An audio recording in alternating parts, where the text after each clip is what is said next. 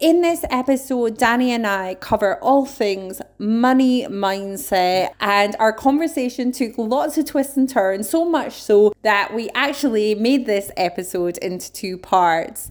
So, there's lots of tips around how to go about salary negotiations, and after you finish, we'd love to know your thoughts. So, let's dive in.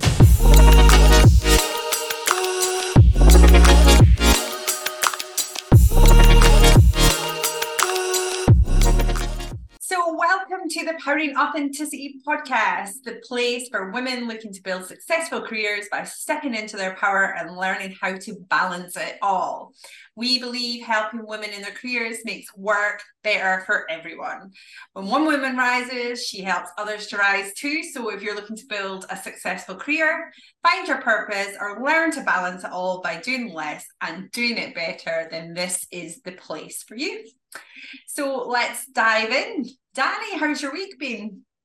Yeah, it's been really good. And it's nice to hear you do the introduction for once. You did very well. I love it. I feel uh, like yeah. sometimes I should pull my weight.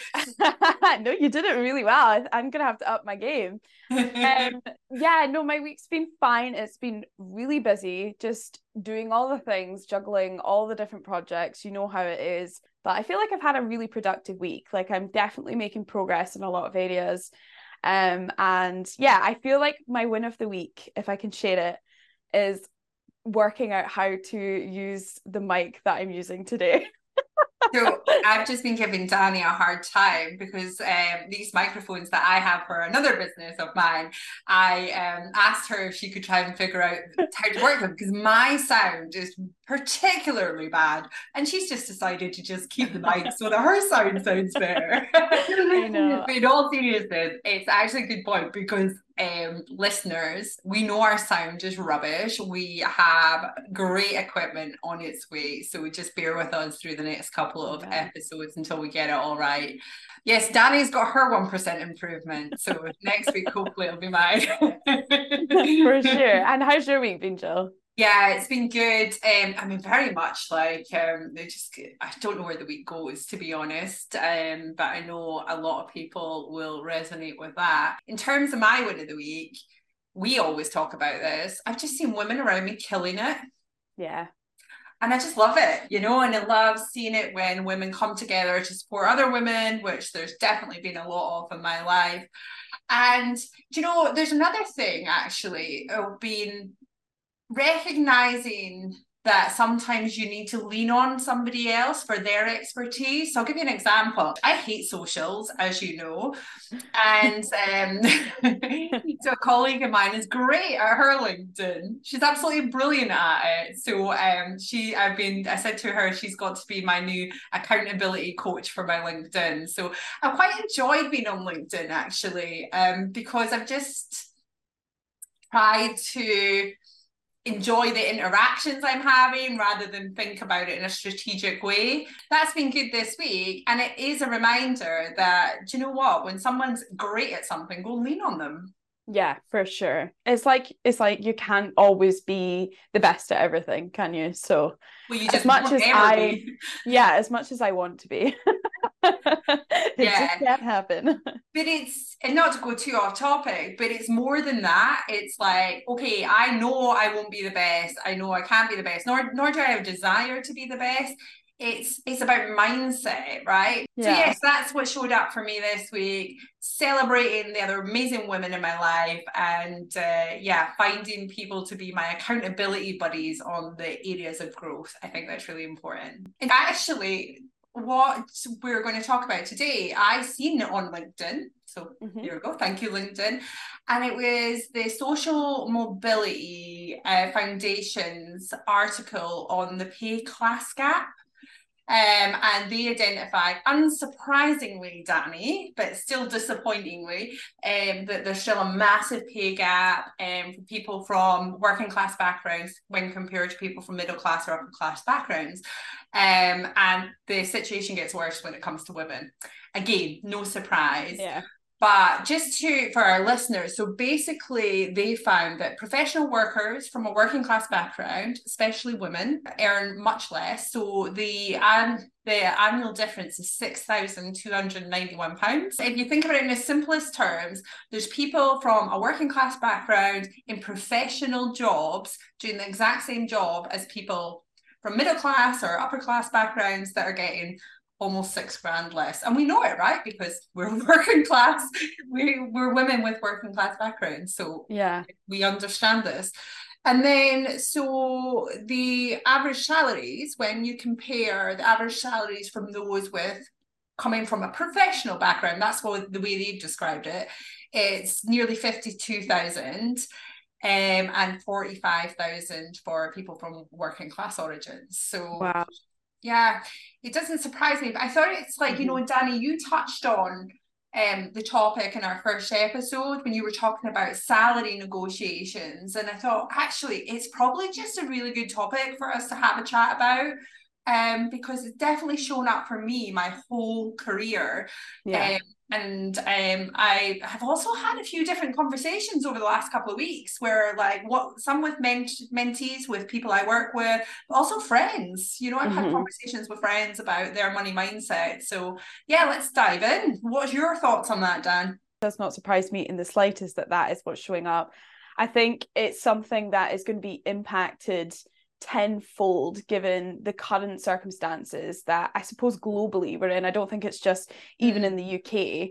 You know, we're going through really tough times at the moment. We've been through really tough times. And I think even with like COVID, you will see that the gap between the classes has like significantly got bigger as well. Yes. So it doesn't surprise me in the slightest it's shown up for me in my professional career. It's shown up for my friends when i've talked to them about it. You know i see it with a lot particularly career coaches right? They'll be like go and do the job you love. But there's also like a stark reality that people need to be paid to live right? Sure. and with all the best will in the world like and i know this has shown up from my friends you know they have to at the end of the day say okay i would love to go and do this but like the base reality that they're in is i have bills to pay and i have realities around that that i need to focus on. But i suppose at the heart of this what this is saying is for whatever reasons and we can dive into what the reasons are or what i think they are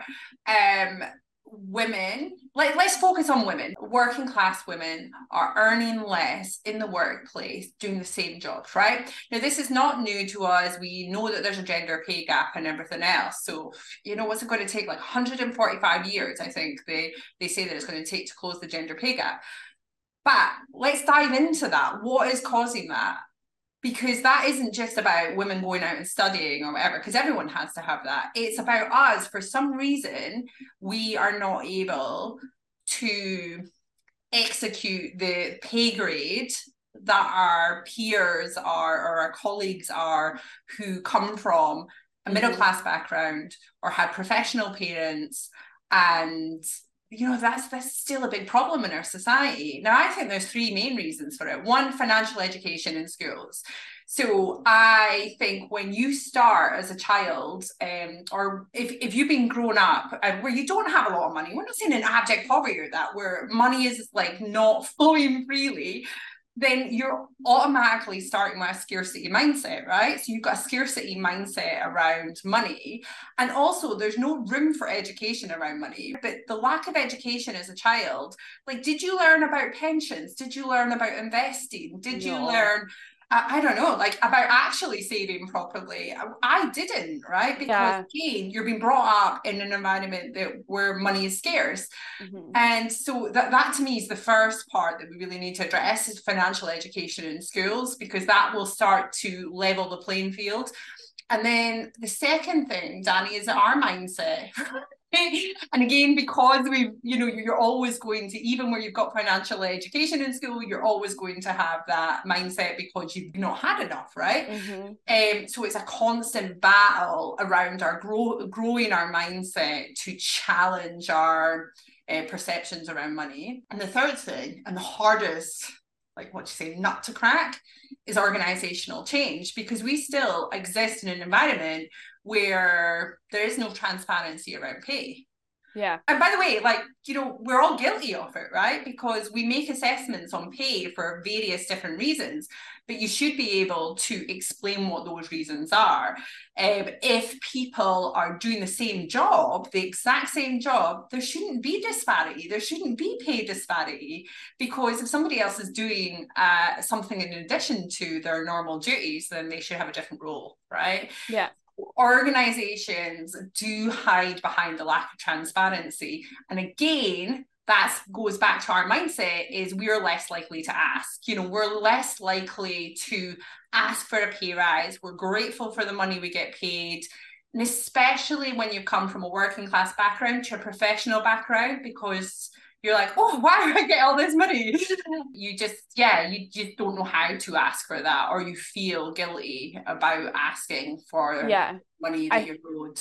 I think you're absolutely spot on because, you know, my parents work really really hard growing up and that i'm sure you're the same jill like yeah. i came from a background where i was always cared for there was always food on the table we always had a roof over our head but expendable cash just was not a thing when i was growing up we no. lived paycheck to paycheck to paycheck we budgeted every single penny and i think that scarcity mindset is something that I still have to this day as somebody now for my age and everything. I get paid very well. Um, but I still have that mindset. I, I think I will always have that mindset of always being very wary of living paycheck to paycheck. And I think if you're coming from a background where there is expendable cash, you can take more risks. I think you hold yourself with a bit more confidence as well in the workplace because I definitely feel that I I've definitely had that grateful aspect of pay. So I feel like in the past I've always been like, oh, I should be grateful that I get this pay. I should be really grateful I have this job. But what I would say is somebody who's maybe from another working not from a working class background had that expendable cash, they uh, they're not thinking like that they're just categorically not. I can resonate with that gratitude as well, Dani, because I think that we all experience that and it takes time to work through that. Um, I think about when I was younger and first started running hotels.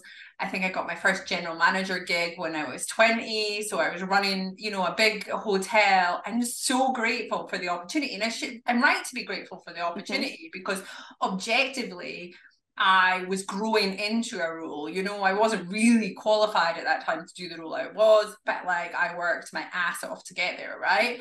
And then throughout my 20s, um, I don't think I ever asked for a pay rise like until I was about 27. And mm-hmm. then and it was I realized somebody was earning like nearly 20 grand more than me for running a sister oh hotel. That was performing like way worse on all the KPIs, but they were a mm-hmm. middle-aged man. I couldn't believe there was some so much naivety in me that I couldn't believe that I would be paid that much less than somebody else. And I think what it stemmed from is me being really grateful, like you've discussed. Yeah. Eh, yeah. Going up and, you know, being really grateful up to that point. And I think that's that's the thing that I'm talking about with the people from other class backgrounds maybe holding themselves with a bit more confidence as well, because I feel like they might be more confident to say, actually, I need to be paid the same as that person. Of course they are. Yeah. Whereas are. I, and I know I've talked about this and touched about it a little bit on the the first episode of the podcast, but this has shown up for me in my professional career, and it was one of the most awkward conversations I've ever had. But I don't want to rehash it, but to kind of deep dive into like where I was at at that point, I felt so deeply uncomfortable approaching an employer to ask to be paid for more. There was a little voice in my head that was saying, You're not worth this. You're you're not worth this money. You should not be asking for more money. And kind of like a who do you think you are to ask for that? But I think what you're saying as well is organizations can hide behind it and they do. But there's a part on us as well where we need to kind of take the reins a little bit and be more confident and speak up because I think back to that point if I hadn't spoken up I would still be getting paid that money yeah. to this day that is the point, right? I think you're bang on, Dani, because we take the example of you, and again, we talked about this. I remember at the time, you know, it's terrifying when you the first time you have to do that. And I think back to that situation in my 20s when I went and asked for more money, I got more money and I also got a much better bonus structure. Yeah.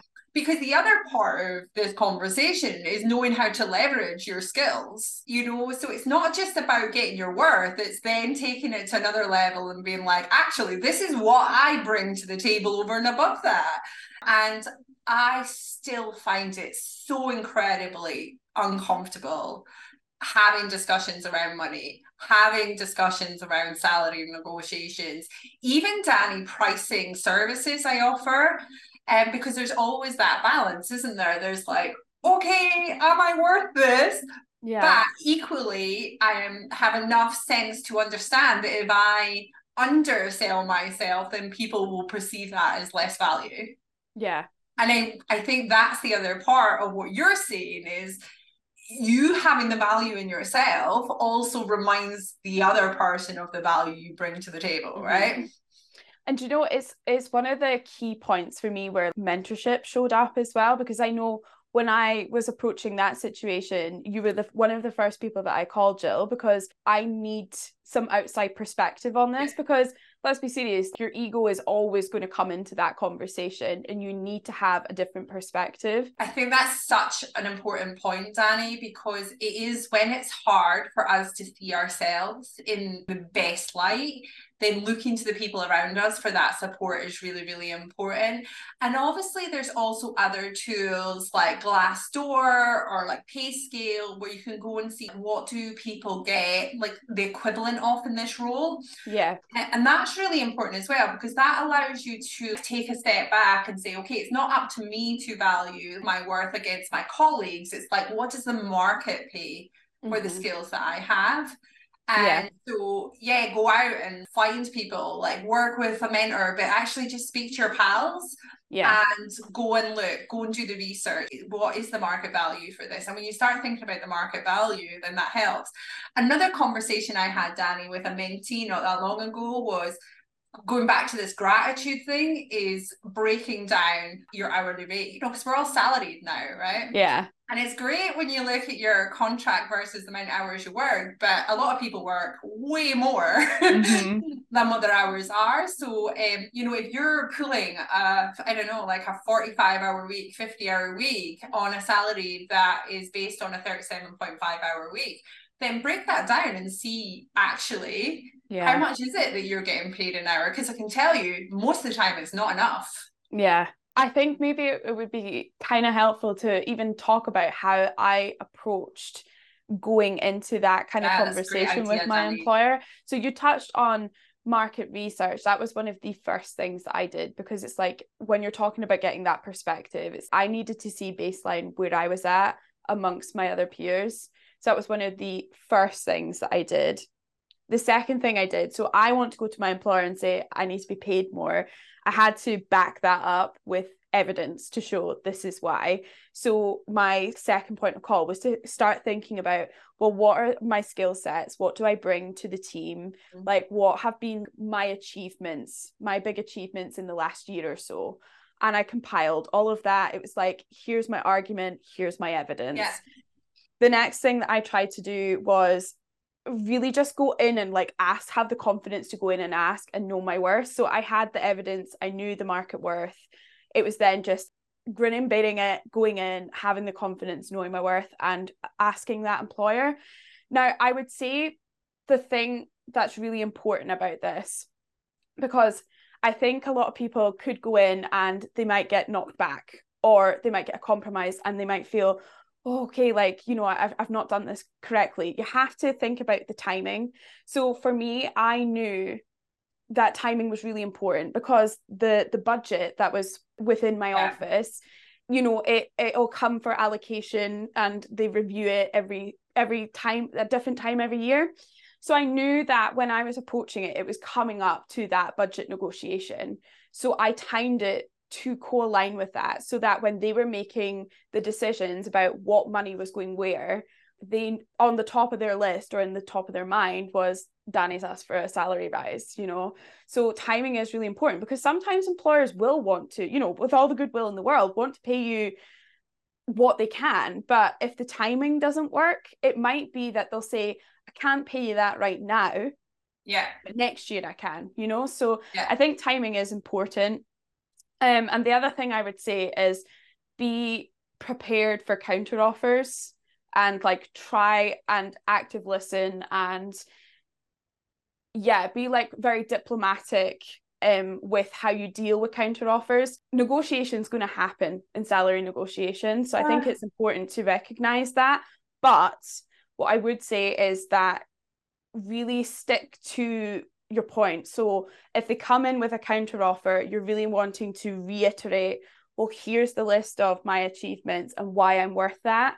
You know you really want to reiterate that because that that will happen and it does happen. People will come back with counter offers you've got to look at the whole package see if you can align it with the company's goals or whatever you're working your, for your employer as well. But those were the things i put in place when i was asking for mine and I remember how nervous I was when I approached my employer about it. Yeah. I literally was like, it was nothing short of really like a PowerPoint presentation. Literally off the bat, they were like, yeah, okay, that's fine. Yeah, we can do that. And yeah. I was like, do you not want to like go yeah i think i said that to you i think i said that to you when we were talking already dani about this subject is a time before when i was looking at bonus structure you know i literally done like a whole business report on yeah. and it's like yeah that's fine um it is really really interesting and thanks dani i think that'll be really really helpful for listeners to have thought about that process and be really logical about the process you're going through mm.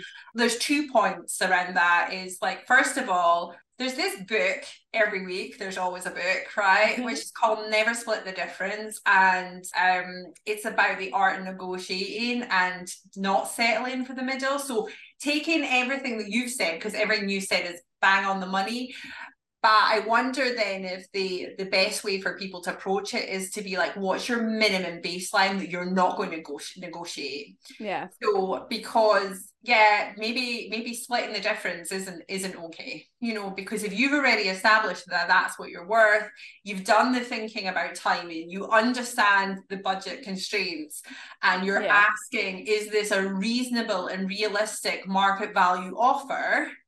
Then if yeah. it is a market value offer and that person says no, and I'm not talking about if they say I can't do it right now, but we'll do it in six months yeah. because mm-hmm. that's like fair enough. But that has to be in your like baseline. So mm-hmm. I will wait X amount of time and this is the minimum and never ask for the minimum that you're going to accept yeah. So if you're asking for like a 5k pay rise, then ask for a 7.5k pay rise, right? Yeah. Because if you're going to do what you're saying, Dani, and negotiate, then let them negotiate to the position that's above mm-hmm. where you actually want to land. Yeah. So hopefully that is a adds a little bit of extra um, in there for listeners. The other thing that I think is really important is the employer perspective because you raise these really important points about sometimes it's just not possible. Yeah. Like we have budget constraints, that can be difficult. I've dealt with it both ways. I've dealt with it where I have had a salary discussion with member staff and being like, yeah, I can do that. And sometimes it might be I can do it in six months, yeah. I can do it now, however that plays out. I've also had the other conversation of going, you're not there yet. Yeah.